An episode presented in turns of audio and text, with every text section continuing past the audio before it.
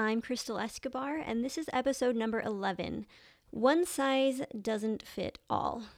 And just want to warn you guys, this topic may be a little controversial. Welcome to the Wannabe Balanced Podcast, encouraging you to become the best version of yourself as you strive for balance in motherhood and business. Self-made millionaires, Sean and Crystal Escobar will help you discover your passion and offer valuable insight into how you can make your dreams come true. And now your host, author, blogger, YouTuber, and wannabe balanced mom, Crystal Escobar. Welcome to another episode. This week, I have my handsome husband, Sean, with me again. He will continue to grace us with his presence about every third episode or so. Did you guys know that his name means gift from God? Don't laugh, it does. He's God's gift to you, to women. Just kidding. That's one thing that I've actually really loved about Sean, is that he has never been like the really cocky, conceited type of person. It's very attractive. It is. Oh, I thought you said he's very attractive. I said it's a very attractive quality to be as good looking as you are and not be conceited. Okay, so today we wanted to share a little inside scoop of what life is like for us as members of the LDS Church. And we plan to get really honest and open about some of the things that we've struggled with over the years, and also what we've gained by being members of this church. And I understand that not all of you are LDS, but perhaps you're just a little curious about what life really looks like as members of a church that once practiced polygamy. Warning. This episode might stir up a bit of controversy, which as members of this church, we are quite used to. Our intentions are in no way geared to bashing the church or our fellow members, but again, we plan to get really honest and talk about some of the changes the church has made recently and how we feel about the future of the Mormon church. Also, I want y'all to know that although some of the opinions we are about to express may be controversial, we absolutely have a testimony of the truthfulness of the Book of Mormon and that Joseph Smith was a prophet of God. So just recently, I had a bit of a meltdown after hearing about the mission president who sexually assaulted some sister missionaries. And basically, I was living in a bubble. Well, that was in the 80s. Just so you make sure you clarify. Oh, that it happened in the 80s, yeah. But it recently came out. That's right. Yeah. So basically, I was living in a bubble, and I quite liked my bubble. I loved believing that all members of the LDS Church, especially ones who hold high callings, such as mission presidents and bishops, are the salt of the earth, wonderful, amazing people. And I know deep down inside that men are imperfect, no matter their religious beliefs, but I just wanted to believe that the LDS Church undoubtedly protects men against temptations such as this. I was a bit shook up at first, but I know where my testimony lies. And it lies in the truthfulness of the Book of Mormon. It's only when we focus so much of our attention and base our testimonies on the actions of others that we are easily swayed and tempted to jump ship. So our goal in today's message is to remind you of the foundation of the church and how our focus needs to shift to our own spiritual journey, which looks different for each member. We titled this episode, One Size Doesn't Fit All. And the reason we did that is because Crystal and I feel like we have a unique perspective on our faith. Being that my parents were both converts, first-generation converts to the LDS Church, and Crystal and I both were pretty much not actively going to church and participating in those activities until the age of, I think I was about 17 and a half or 18, and Crystal was probably about the same, weren't you? Mm-hmm. So we have a unique perspective on things, and we've dealt with a lot, and we've actually, I would also say we have experienced things that most people who were predominantly raised in the LDS Church and that was their normal. Maybe they didn't, experience things that we have, or did things that we did, or even sinned as we did, before. So it gives us such a unique perspective on the picture overall, and we can see some things in the faith that we think are potentially, problems and could be driving people away from the church. I just want to quickly make that note that overall I understand the church is growing. I think predominantly that growth is overseas, maybe not so much in the U.S.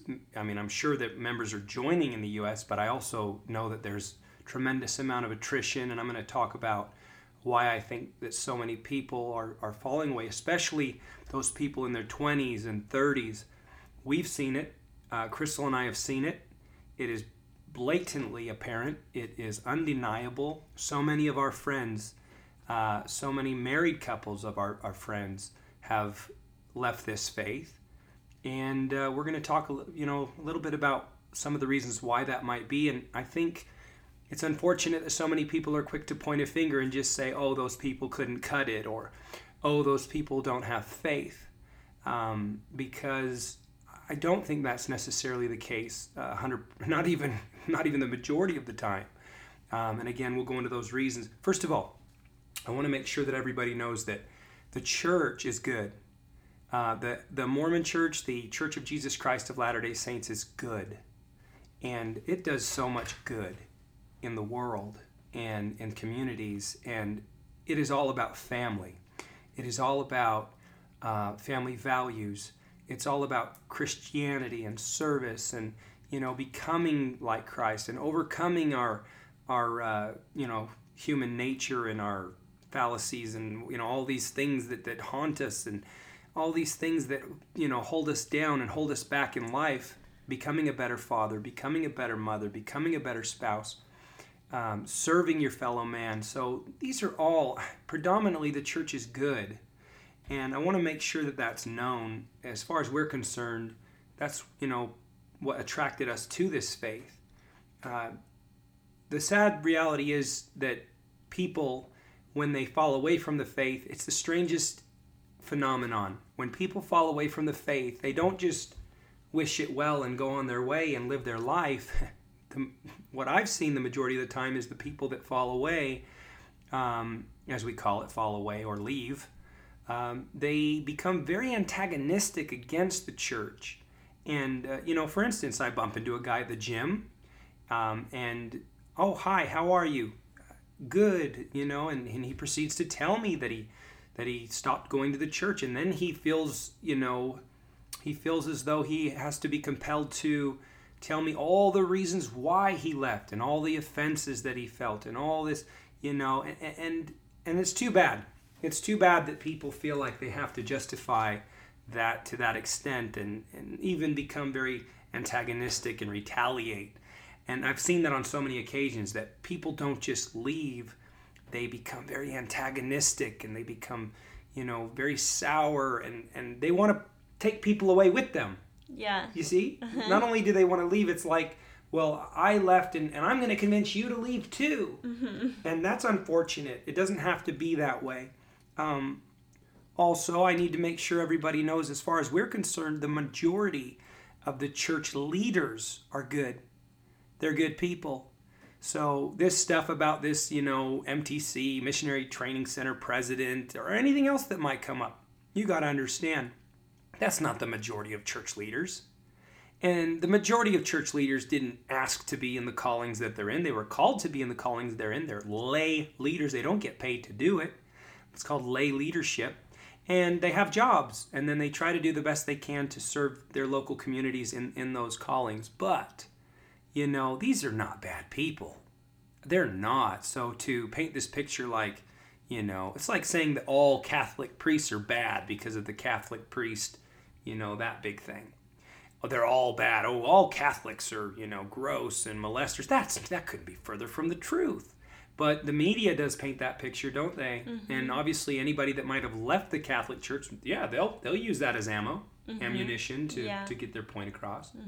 So anyway, I've got some things I want to cover here, but Crystal, do you have anything you wanted to add there? No, that's good. Okay. So first of all, first and foremost, I have a testimony of the gospel of the Church of Jesus Christ of Latter-day Saints. I want to make sure that everybody knows that. My testimony was not a result of me being raised in this faith. It is not because my mom or dad said so. I received answers to my personal prayers I can think of two very specific situations or, manifestations, revelations, call it what you will, where God literally, directly answered my personal prayers in such a way that I cannot deny it. I couldn't. Like, I would be lying to God. I would, if I ever denied those things that I personally received. I'm not saying everybody will or should receive those kinds of things, but I, on two different occasions, I received manifestations, personal, about when I read the Book of Mormon and another, another time when I was questioning whether or not this particular church was true for me. And if I denied what I received, dare I mock God, as the scriptures might say. So I'll go my whole life, and even if I, may not be the perfect Mormon person, I'm certainly not, and I can't deny what I received. So with that said, it is a demanding faith. The Mormon Church is very demanding of its members, and I'm going to talk a little bit about that, and I'll let Crystal chime in on that as well, but let me just give you a few things that are required of Mormon members. So Mormon people are required to go to church every Sunday for 3 hours, or they're, maybe it's not absolutely a requirement, but that's what you're kind of expected to do. Mm-hmm. You're expected to pay your tithing, which is 10% of your increase or your income. You're also expected to avoid things like coffee, tea, alcohol, drugs. Am I missing anything? Mm-hmm. Things of that nature. Yeah. There's a health code that we have to, that we subscribe to. Then there's also, things like, there's little things like you're supposed to do we used to have this thing called home teaching and visiting teaching. So you were assigned to go visit different families. You're supposed to be doing your missionary work, which is sharing the faith with other people. You're supposed to be reading your scriptures on a daily basis and saying your prayers. They also, those that are actively involved in the faith, you're supposed to have a calling.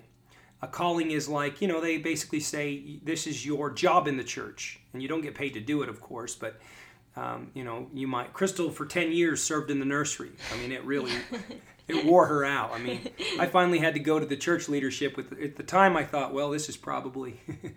this is probably not what they want, but I went to the church leadership and said, please, not the nursery anymore.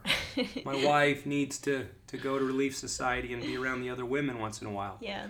10 straight years in the nursery. So there's, you got Cub Scouts, there's so many different things that, you're supposed to go to the temple. And in order to be, active in the temple, you have to meet a certain requirement as it pertains to worthiness. And then at 18 years old, the boys in the church go on mission. And 19 years old, a lot of the women, I know a good portion of the young women go on missions for 18 months and the boys for 2 years. And so that in and of itself is such a huge, huge requirement in terms of an active faith. Mm-hmm. Send your kids away, Yeah. And so I could go on if I wanted to go with, through this with a fine-tooth comb. I think you would find, and those of you that are active in the faith, you are obviously that ours is one of the most demanding faiths that there is, because there's just it's a lifestyle faith. Yeah, which breeds refinement, so it definitely requires a lot of us, but I think you can find a lot of people that are highly refined within the LDS Church. Yeah, you can find, I agree that, you know, rough stones that are smoothed over and so forth, but you can also find, you know, in my opinion, it also can breed some problems. Yeah. And I want to talk about a few of those problems that this kind of thing breeds. Like, for instance, you know, being a mom is enough, right? You're a mom of four. Now, imagine that you didn't have our faith. Okay, imagine that you weren't an active individual in our faith and you had four kids. You're busy enough. Mm-hmm. You've got soccer, you've got dance, you've got piano, you've got school, you've got homework. House cleaning and meals. And oh my gosh. You know, and you're a taxi cab driver. You're a glorified taxi cab driver. You're driving people here, there. You got all the friends to manage. You know, there's so much put on young families on their plates. You got, you know, not to mention, you know, most moms work, right? Yeah. So many moms, they work either full-time or part-time, and, you know, they got to contribute to that family household income. So when you combine that with your moms are already busy, moms are already wearing themselves thin and burning the candle at both ends, and then you add to that all of the requirements and all of the, you know, extra things you have to do in our faith, it is quite the challenge. And this is why, in my opinion, we want to talk a little bit about culturally, you know, our faith culturally. Utah is one of the, probably the most predominantly Mormon place in the world. And coincidentally, Utah is also the largest consumer overall per capita population of pharmaceutical drugs in the United States. That's interesting. Mm-hmm. There's an opioid crisis in Utah right now, and the government and the church and everybody's just up in arms about it because, I mean, people are literally chronically addicted to painkillers. They're addicted to antidepressants. They're addicted to anxiety meds. Yeah. You know, you name it. Mm-hmm. And, you know, this is interesting because I think this is the way that Mormon people are self-medicating. Mm-hmm. They can't have the alcohol to take that edge off. They can't, you know, they can't have the what have you.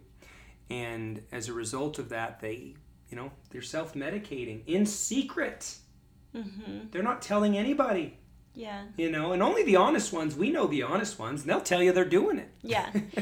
Anyway, some of the people that are on these meds, they need them, and they might have chemical imbalances or hormonal imbalances, but it's not coincidental. Again, it's not coincidental that the majority of, you know, the largest consumer, and it's been this way for years. I mean, my father is a health professional. He studies this stuff. He studies such statistics. We keep eyes on, you know, any kind of health things in the newspaper. It's been this way for as long as we can remember. Utah has been that way. They consume these, and so why? Well, here's something that's sad within the, you know, the culture of the LDS Church here, especially in Utah. You know, you've got these super moms, and moms have it. Women, my wife Crystal, my mom. I mean, they have this natural tendency to compare. You know, it's one of their faults. Men inherently have pride. Men inherently have ego. Men inherently, you know, and so on. Women inherently, and sorry if any of you take offense to this, women inherently, they compare. Women inherently are jealous. Women inherently gossip. I don't know what it is, but I find it, even, you know, even outside of the Mormon faith, everybody thinks it's a Mormon thing, but I work with women all over the country. I mean, I've got huge organization of women. And gossiping is a woman's. If it wasn't for women, believe you me, gossip magazines wouldn't be in business. Because men are not buying them. Men don't give a crap about what Angelina Jolie is doing with her kids. Or the Kardashians. We don't care. That's not our interest. Okay? So men gossip too, but not like, you know, we all have our flaws, and some of them are just kind of inherent. So women compare, and that's not fair. Social media. That's a good saying. Yeah, women I just thought compare. Of that. That's not fair. I just thought of that. Social media is not fair. And comparisons to other women are not fair. And that's, I think, one of the underlying problems that we face in our culture is you might look at a woman, you might be feeling overwhelmed, you might be feeling exhausted, you might be feeling so burdened. And, you know, here you are, you gotta, you know, those of you that are active in our faith, you'll just kind of chuckle because, you know, Saturday night, your kids want to hang out late with their friends and they want to party and not party, but they want to, you know, do kid stuff. And, you know, you might set a curfew of 11 o'clock, 12 o'clock. Some of you might have 1 or 2 o'clock. I don't know. You know, I think a lot of the high school age kids are staying out till 1 o'clock in the morning. But then, you know, come the next day, Sunday, crack of dawn, you got to wake them all up at 7 o'clock in the morning to get them all fed and ready for church by 9 o'clock. Get them all dressed. Some of you have 4, 5, 6 kids. Even if you have 2 kids, it's a struggle. And, you know, so you're exhausted. You're burned out. You're fried. And it's funny because you go to church, you show up late, you sit in the back and you look up there and there's the, you know, we'll just call them the Smiths, who somehow, some way make it look easy. You know, the Smith family who somehow, some way, you know, their kids' hair are perfect. And they're all dressed perfect, and their kids sit there reverently. And your kids are going nuts in the back. Or you just stick an iPad in front of them to, you know, suffice them and kind of muzzle them, right? Am I right? Yeah. And so women especially, they see this. And I know based on my experience being married for, you know, 14 years that women see this and they, you know, they kind of look down on themselves. And they think, oh my gosh, you know, how does she do it? How does she pull that off? Mm-hmm. She's so amazing. She's so perfect. And so I'm not saying it's right, wrong, good, bad. I'm just saying it exists. And I think that there's certain times where I feel either inspired by someone or I feel resentful towards somebody that's looks so perfect. And I don't know what it is. Maybe it's just that time of the month. Or sometimes I can see another woman and be like, wow, I'm so inspired by her. And I want to learn from her and it's uplifting. But then other times I found myself just feeling like, oh yeah, she thinks she's so perfect or, you know. So I don't know why. I'm just going to say it. Judgment in our faith is predominantly a Utah thing. I lived in Virginia for 2 years. Crystal lived in Germany. I know so many people that moved to Utah from other states. They moved here and they'll tell you the church culture is different outside of Utah than it is inside of Utah. Not in a good way. I mean, it's different in a good way. It's different outside of Utah in a good way. Because for whatever reason, there's a lot of judgment in the church in Utah. A lot of judgment. And I don't know what it stems from. And I only thing I can think of, because I've read a lot about human psychology and I've done a lot of personal development, and the only thing I can think of is insecurities. People having insecurities, you know, about their own faith and their relationship with their faith and how they're doing. And so maybe, you know, Satan or what have you, maybe it makes them feel good to see the bad in others. Maybe it makes them feel like, you see, I'm doing a good job because so and so does this. Yeah. I was once, it's funny because I was very active in my faith at the time, and I was out sweeping my porch. Let's just call it doing a little yard work, okay? I won't even try to sugarcoat it. I was out in my front yard doing a little yard work on Sunday, thank you. And across the street comes this woman who is a member of my faith and a mother of maybe 5 kids or whatever, and she comes across the street and I'm not going to say a name or let you know who it was because Crystal like panics about such things, like, oh my gosh, they're going to listen to this. But anyway, if you're out there, so-and-so, you know who I'm talking about. You know who you are. But anyway, she comes across the street. She literally, and I think, oh, how nice, she's coming to say hi or whatever. Comes across the street. This is what she says to me. Sean, do you have enough blessings? That's what she says to me. First thing out of her mouth, do you have enough blessings? And I go, I wouldn't know what she was talking about. I'm like, yeah. You're like, yeah. I was like, yeah, very blessed. And then she goes, just wondering why you're doing work on Sunday. And then she proceeds to turn around and walk away. And I'm like, what just happened? Like, you've got to be kidding me. But this is the kind of crap, and I don't know what else to call it. This is the kind of garbage that could actually exist. And maybe it happens in other faiths too. I mean, I don't know.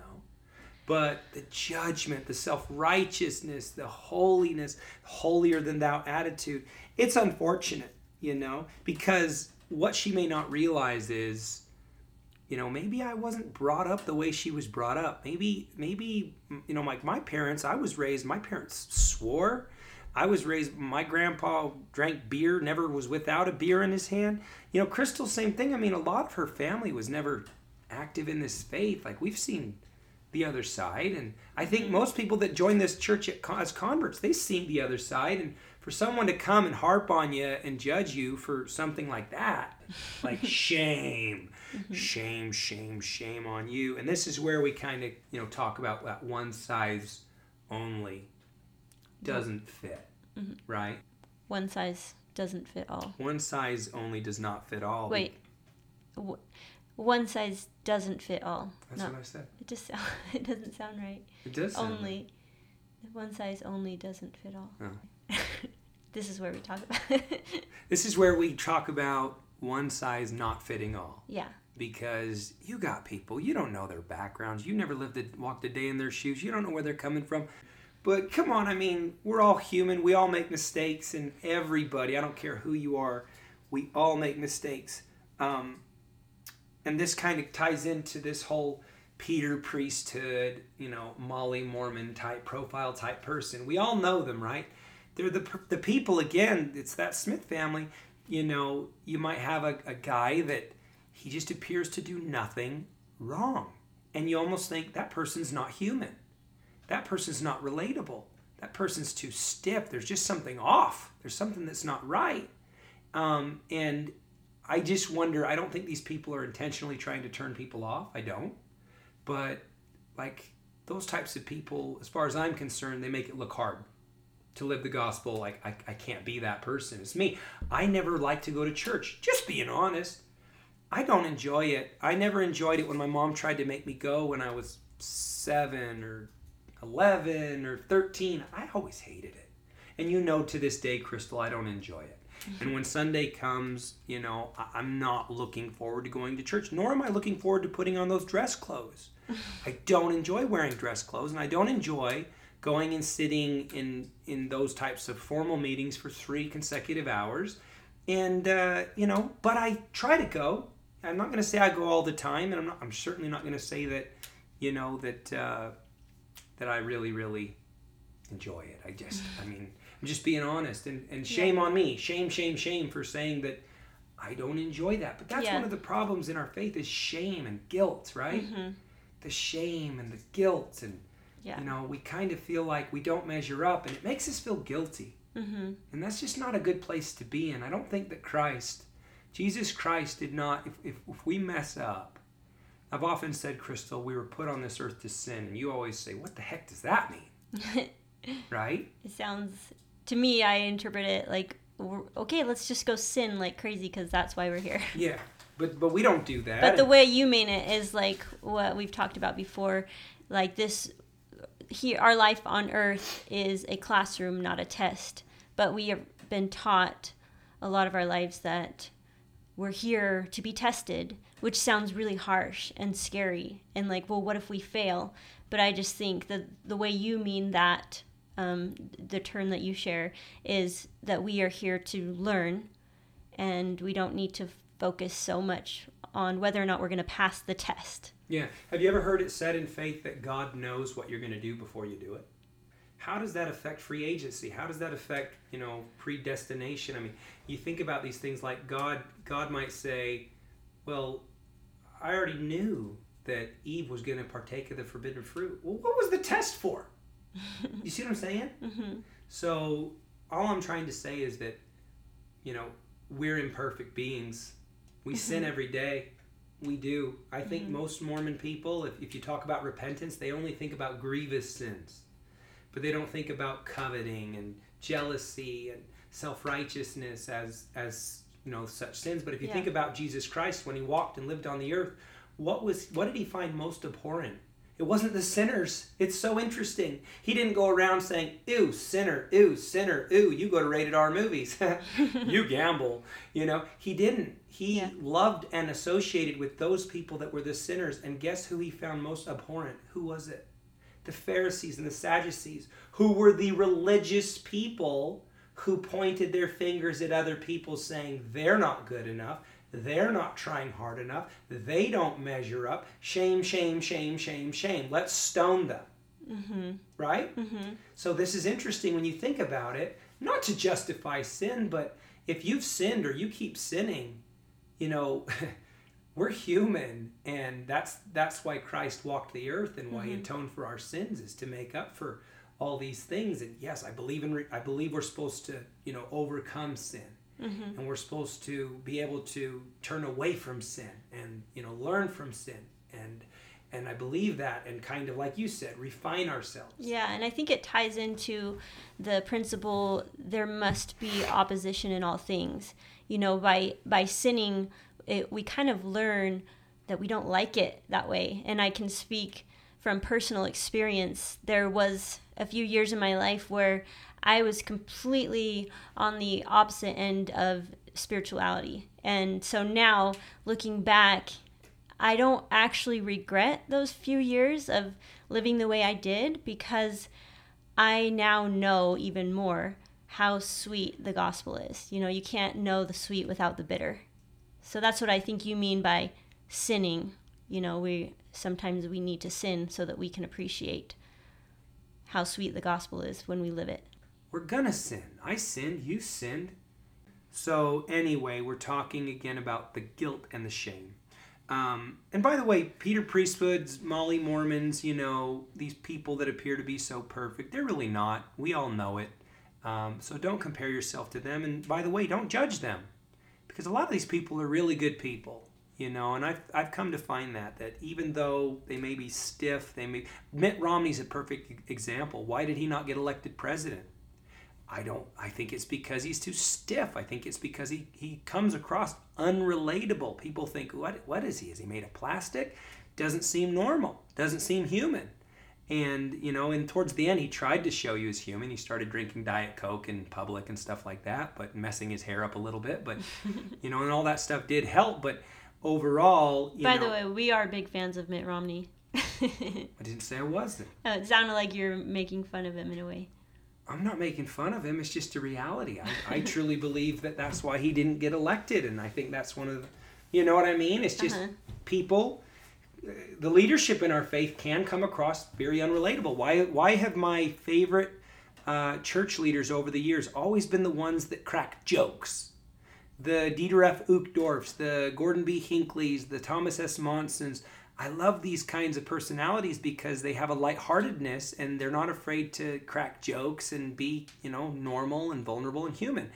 You know, whereas the really rigid, stiff ones, and I won't say any names because I don't mean any offense, but I just don't find them relatable. And I kind of feel like, geez, you know, if that's how you got to be, I don't belong in this church. Yeah, but that also ties into the topic of this podcast episode, is that some people actually might really like that type of person, and that's why we need all different types within our church, because there's certain people that we relate to and there's certain people that we don't, but it can be the total opposite with each individual. If you were to say to me, Sean, there are tens of thousands of Generation X and Y people and couples and families leaving the LDS church, most people don't want to hear that. They won't acknowledge it. They don't believe it. But I believe it to be the case myself. And I'm just trying to share some of the reasons why I think that is.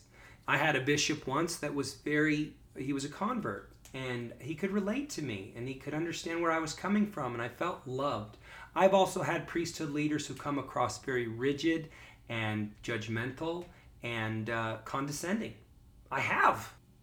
From my perspective, I want to stop the bleeding. I just wish people felt like they could be themselves and you know, and imperfect and still belong in this faith. I said this in my post the other day. I wish for a church that was a sanctuary for sinners, a hospital for sinners, you know, not just as they call it, a sanctuary for saints, not just the perfect that are crossing off every single, line and checking off every box that they're the only ones that belong.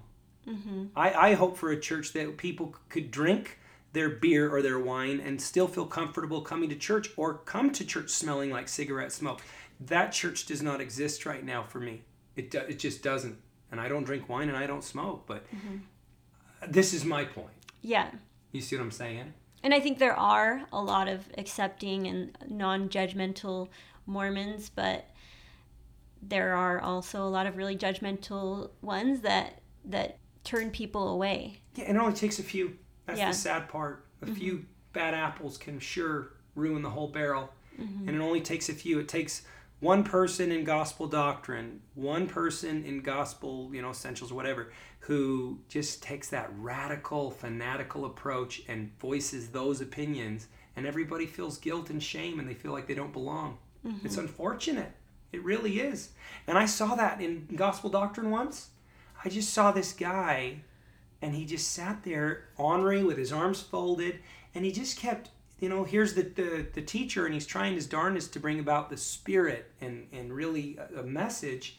And there was just one guy who, he was just being fanatical and over the top and basically saying, look, if you can't cut it, we don't want you. Mm-hmm. We're trying to separate the weeds from the tares or whatever. Mm-hmm. We don't want you. If you can't cut it, get a life. We don't want you. And I'm like, that's not what the gospel is, though. I have a hard time with that. So Crystal always panics because I can see her energy right now is panicking. Well, I know you, and I know you have very strong opinions, and I was willing to do this episode, but also knowing that you could go off on a tangent. And well, listen, I don't know if people agree with me or not, and I'm okay with that. You see what I'm saying? Yeah. I'm okay with that. It's what I see. I'm not saying I'm absolutely 100% right. I'm not saying that it's my way or the highway, but I'm also saying that I see things that... now let's talk about this real quick, Crystal, and don't worry because you're going to be okay. Okay, there's some dark parts of our history in our church. There are. Yeah. Crystal's squirming. Well, she's squirming in her chair. The polygamy seems dark to me. I don't like knowing that that's part of... our past. And, well, you're not the only one. It's interesting because you mentioned polygamy, and women squirm and they look away and they don't want to talk about it. They want to pretend it never happened. Mm-hmm. They don't want to believe it ever happened, and it's such a predominant part of our history if you really think about it, And I'm not saying that we need to talk, predominantly about that, but what I am saying is that there's some dark parts of our history of our church. There's dark parts of the U.S. government. There's dark parts of the Catholic Church. There's dark parts of everything. Yeah. There are. And to sit here and pretend like our faith is perfect. See, the church used to always say to people if they had questions about our church or about the doctrine or concerns, the church used to always just say, well, you need to just have faith. And this is what's interesting. It felt so dismissive to people. And I'm not afraid to read it. Like I said, I have a testimony of the gospel. I can't deny the answers to prayers that I received. So I'm not afraid to read anti-Mormon literature because I am totally secure in my faith. Mm-hmm. I am. So show me anything and I'll, it's not like I'll say it didn't happen, but I can still believe because I know that, people in our faith are men. Mm-hmm. Our church is predominantly run by men, and I think that's evolving and changing too. And people squirm and they go, "Oh, you're questioning the church." I don't think I am. I think if you look at the church's history over the last 200 years, so many things have changed. So many things have changed. So who's to say that women aren't going to take a more predominant role in our faith? Predominantly women's libs, they have a real hard time with our faith, really hard, because it's all run by men. Men leadership, men this, men that all the time. Men sit at the front, men everything. And me as a man, I look at that and I was thinking the other day, Crystal, I thought, here's my girls, Lily and Brooklyn, and I want them to believe they're every bit as good as men, every bit as powerful, every bit as everything, favorable in God's eyes and so forth. And for me to just say, well, yes, but in our faith, you are... subject to the priesthood. well, okay, you know, I don't know how I feel about that right now, to be honest. I'm just being honest. I don't know how I feel about that. Mm-hmm. But that's okay. It doesn't mean I don't have a testimony, right? Yeah. But I hope for change, and I think that change is coming. And change has come in the last 200 years, guys. We don't need to cover it all. But go read the church essays that the church has put out. There's a reason on LDS.org the church is putting out essays, and there's a handful of them. There's probably a dozen of them, I don't know, but the church is trying to address issues that it has in the history of the church. And when people come to you with issues, they're not just looking for reasons to leave the faith. Some of these are sincere concerns. And you know what I think? I think it's good to sometimes say, we screwed up. We made mistakes. We weren't perfect. Mm-hmm. What if I told you Joseph Smith made mistakes that didn't look good on the church? And people go, no, don't say that. Yeah. And I'm like, but he did. Study history. He did. It's true. He was a man. He even sinned. He even admitted he sinned in his journals and so forth. And people go, oh, no, don't say that. You can't say that. Mm-hmm. And I'm like, what is with people? Why are they so insecure? I can still have a testimony that he was a prophet and did all these miraculous, wonderful things. The prophets of old were men, and they sinned, and they made mistakes. Mm-hmm. You know what I mean? Yeah. Like, that's not justified. We put them on such high pedestals that we think they're not supposed to sin. We think they're like immortal, right? Yeah. So study those essays. Why? Because I'm not looking for you to leave the faith. I'm not. I'm saying let's get comfortable with our faith. Yeah, get thicker skin. I think that's your message. You know, we need to have thicker skin so that we aren't swayed by the history of the church or not just that, Crystal. I think even taking that more at a fundamental, from a fundamental perspective, we need to have this gospel serve us in our lives. The church should work in our lives. And if it's not working for you, then I think you're not being true to yourself. I do. And if you, if there's certain things that are just really making you feel like you don't belong, maybe it has more to do with your belief system. And maybe you just need to be more, like you said, more comfortable in your own skin.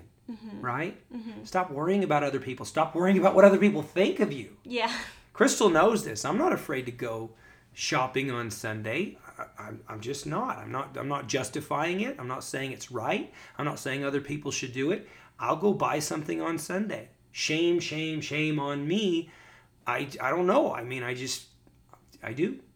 I'm just being honest, right? Mm-hmm. But maybe there's worse things I could be doing, I don't know. I don't mean to justify it. It's, according to the LDS Church, you shouldn't go spending money on Sundays. The message that I hope to get across is to be Christian. And I think that the current heads of the church, I think they get it. I think they understand why people, I do. Why did they okay Diet Coke? Why did they start serving Diet Coke and Coca-Cola on the BYU campus? Why now? Did God say there was a revelation from God? Like blacks should receive the priesthood.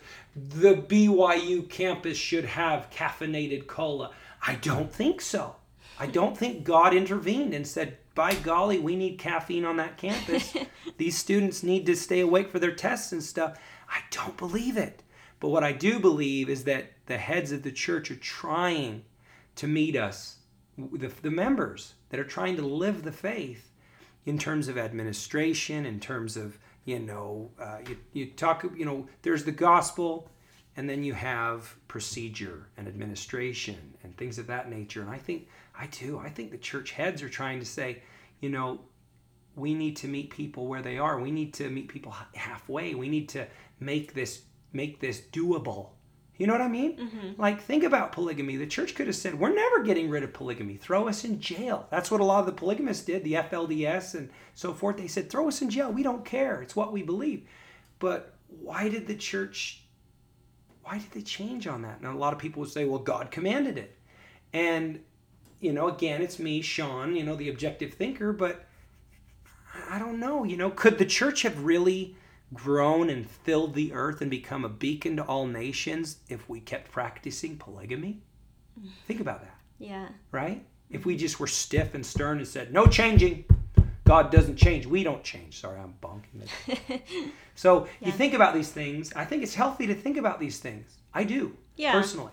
I agree. I do. And Crystal gets insecure and she gets all worked up and she starts to think like, oh my gosh. Well, because I just am used to living in a bubble. I like living in a bubble. I like it. It's comfortable. But I also can see your point of view. Like, you know what? Maybe it's okay to know about the things that happen and to have thicker skin around it, become more confident in our religion and strengthen my own testimony and not base it on the actions of members or what has happened in the history or the sins of, you know, priesthood holders and things like that. I'm going to throw one out there, and Crystal may just, oh my gosh, she might explode. Oh no. I personally look forward to the day where we don't have 3-hour church, and I think it's coming. And I'm not afraid to say it. I'm really not. Because church, did you know that, you know, back in the early days of the church, did you know that church was an all-day affair? And not only that, they also had church worship at the church on Wednesdays, I think it was, in the evenings. People would go to church all day, Crystal. Sunday, it was all day. Now it's only 3 hours. We should be grateful. But, I mean, you hear it all over the church. Oh, God, you know, 3 hours out of my... I work all week. I don't see my spouse. She's working all week. I hardly get to see my kids with soccer, this and that. Saturday's devoted to yard work and soccer and this and that. And, you know, and Sunday, 3 hours, bam, there you go again. You're not necessarily with those, you know, spending that time with those people. Mm-hmm. They go off to their classes or you go off to yours. And so, you know... I don't think it's apostate, or I don't think I'm going to get excommunicated for saying that. Mm-hmm. You know what I mean? Yeah. I really don't. And so, like, let's just, one change, Crystal, is a good example. The church now says, well, we got to have two deep leadership in interviews. Okay? This wasn't like it was a revelation from God. It should have always been that way. It was a fault. It was a dark part of our policy and our administration. This wasn't like some revelation. We need to have two duty. This all came as a result of a lawsuit with the MTC president. See what I'm saying? Mm-hmm. But I'm sitting there celebrating because I don't want my daughters alone with men. I don't care how spiritual the men are. I don't care what their credentials or qualifications are. You see what I'm saying? Yeah. But let me give you two pictures. This is just would be my conclusion, two pictures, okay? I know two men, they're best friends. They were best friends their whole life. And we talk in our faith, we talk a lot about the letter of the law and the spirit of the law, right? Mm-hmm. Well, I always think about these two friends whenever I'm thinking about, you know, church policy, commandments, you know, things of that nature. I always think about these two best friends, and they're probably in their 70s now. And I know them very well. I've known them my whole life. Well, one of them, I would say, lives the spirit of the law when it comes to the gospel and the gospel message and Jesus Christ and his ministry and so forth. He's generous. He's kind. He doesn't look down on people. He doesn't judge people. He's always the first to show up and help, selfless, so forth. The other person is also a good person, but that person gets very, very stuck on the letter of the law, okay? Always looking and pointing the finger at others. Always saying, well, you can't do that. Oh, you did this. You did that. Shame, shame, shame. I don't know that he even really means to do it. It's just so much a part of him. It's just his normal. And constantly demonstrating how good and perfect he keeps the commandments, right? Mm-hmm. Look at me. I've never done this. I've never done that. I don't do this. I don't do that. You follow what I'm saying? Mm-hmm. Letter of the law. Both are good people, Crystal, right? Both are good people. I know them both so well. They both do a lot of good. But as far as I can see, the person that, in terms of what is our mission, what's the church's mission, right? What is the mission of the church? It's my understanding of it, you know, is that our mission is to share the faith with other people and grow, you know, the church base and share the gospel and grow the kingdom of God. And see what I'm saying? Which of those individuals, in my opinion, is going to do a better job of that? Maybe it's not for me to judge, right? Mm-hmm.